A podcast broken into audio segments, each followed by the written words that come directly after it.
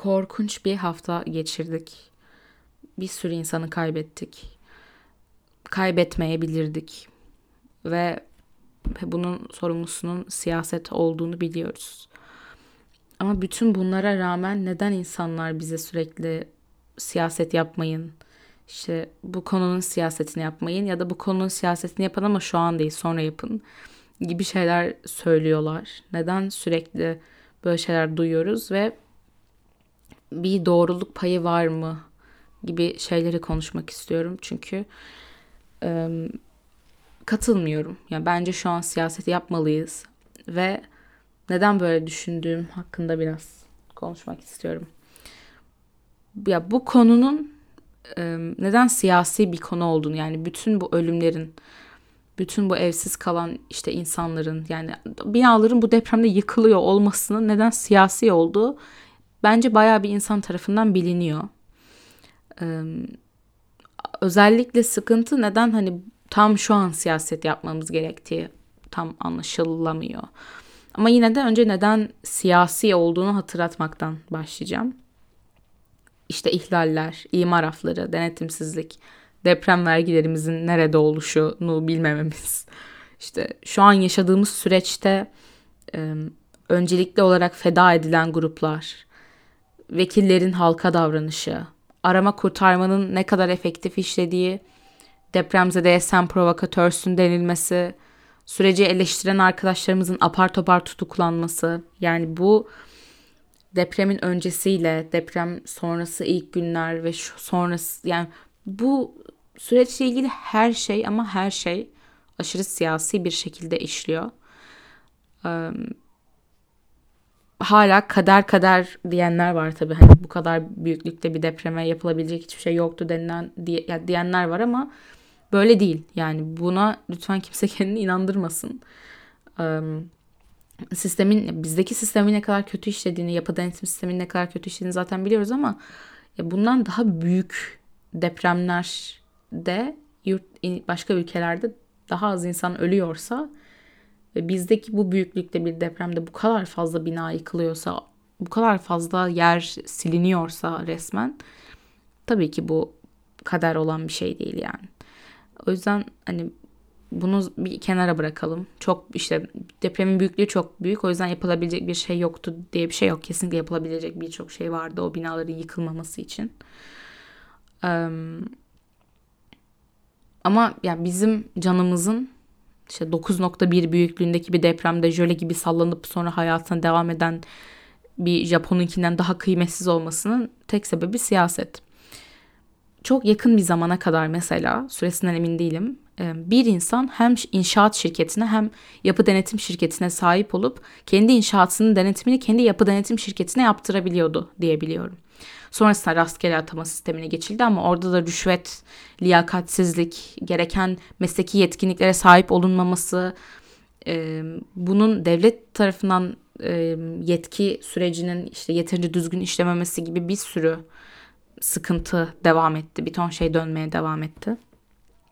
Şükrü Güner'in Türkiye'de yapı denetim sisteminin sorunları makalesine göre de o makaleye göre de bugün kullandığımız 4708 sayılı yapı denetim yapı denetimi hakkındaki kanun e, TMMOB yani Türk Mühendis ve Mimar Odaları Birliği ve bağlı meslek odalarının eleştiri ve önerileri dinlenmeden hazırlanmış ve değiştirilmemiş. Um, yine aynı makalede mevcut yapı denetim sisteminin asla kamu yararı gözetilmeden işlediğinden de bahsediliyor, sistem ediliyor. O makaleyi okumanızı mutlaka tavsiye ederim. Sistemin ne kadar liyakatsiz bir şekilde işlediğini ve bunu düzeltmek için neler yapabileceğimizi anlatıyor. Çeşitli çözüm öneri, önerileriyle. Sadece ben sonuç kısmını okuyup geçeceğim. Yapı üretim sürecinde acilen yukarıda sayılan köklü kalıcı, önleyici ve zarar azaltıcı önlemlere ihtiyaç vardır. Eğer bu irade kullanılmaz, gelişmiş ülkeler düzeyinde yasal düzenleme ve denetim sistemi uygulamaya alınmaz ise ileride yaşayacağımız yıkımın sorumlusu bunun yapılmasında işbirliği yapmayan diğer kurum ve kuruluşlar ile siyaset kurumu ve bürokrasisi olacaktır.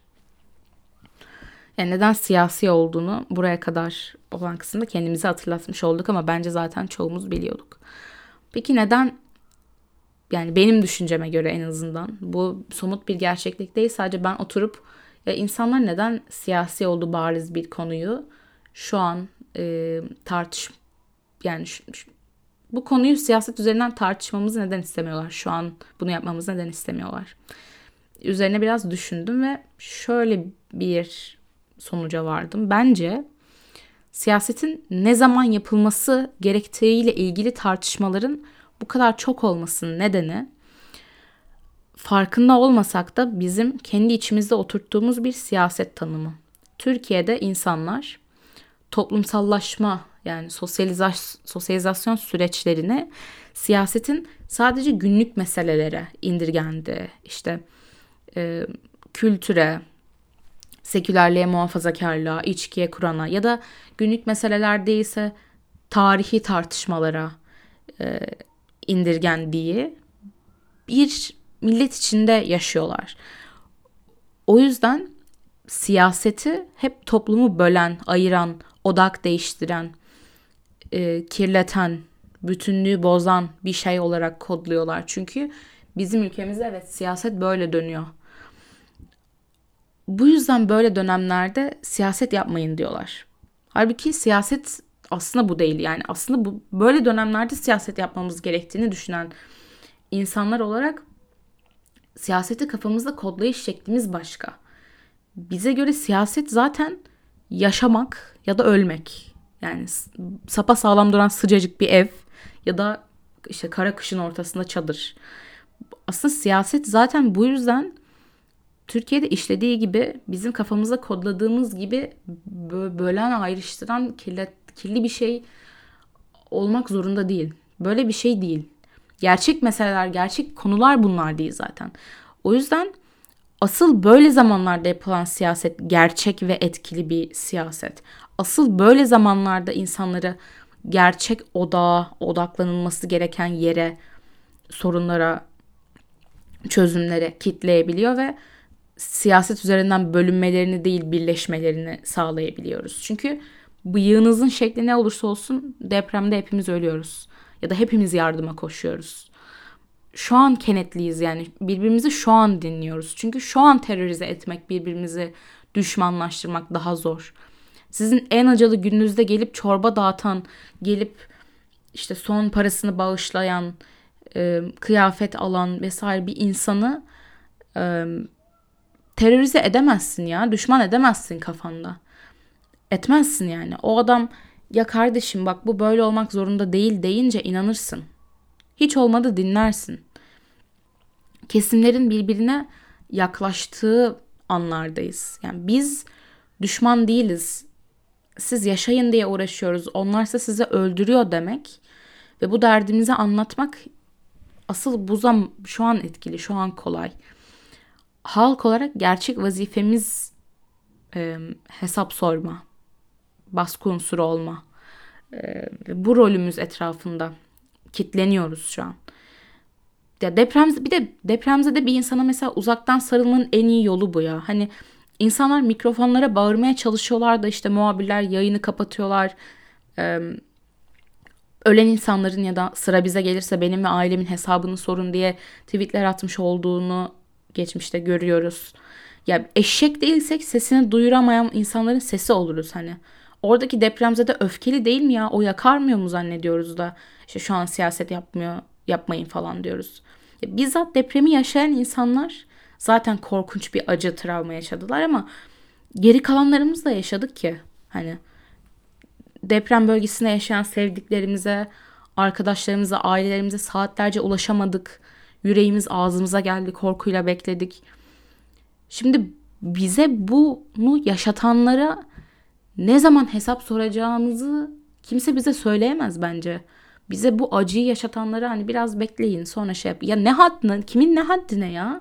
Nasıl yani ya? Hani bunu kimse söyleme hakkına sahip değil bence. Ee, kimseye böyle bir durumda sakinlik borcumuz yok. Özellikle de dediğim gibi bu böyle zamanlarda yürütülen siyaset insanları bölen bir siyaset değil ya. Yaşamak ya yaşamak. Bu hani işte siyaset yapmayın siyaset yapmayın deniliyor. Bakıyorum insanlar ne diyor siyaset yapıyoruz da ne, ne diyoruz? Yaşamak istiyoruz diyoruz. Başka bir şey demiyoruz ya. Şu binaları düzgün yapın diyoruz ya. Hani bunu bunu bile Türkiye'deki siyasal ortamdan dolayı bunu bile kafanızda böyle korkunç şeytanlı bir yere kodlayıp da insanlara acılarını, öfkelerini nasıl yaşayacaklarına dair ders vermeye kalkışmayın bence. Bu bunlar işte nedenlerinden birkaç tanesi. Bir başka nedeni de ya bu bu olayın siyasi tarafı maalesef sadece bu depremin acısını yaşarken e, gündemde olacak bir şey. Türkiye'de hiçbir olay kapandıktan sonra, olayın üzerinden zaman geçtikten sonra, yaralar sarıldıktan sonra bakın böyle böyle ya hiçbir olay tekrar hatırlanmıyor. Siyasi tarafıyla hatırlanmıyor. Depremler geçmişimizde de korkunç depremler oldu. Ama aradan geçen sürede gerçek bir sosyal hareket, gerçek bir toplumsal uyanış olmadı yani depremlerle alakalı.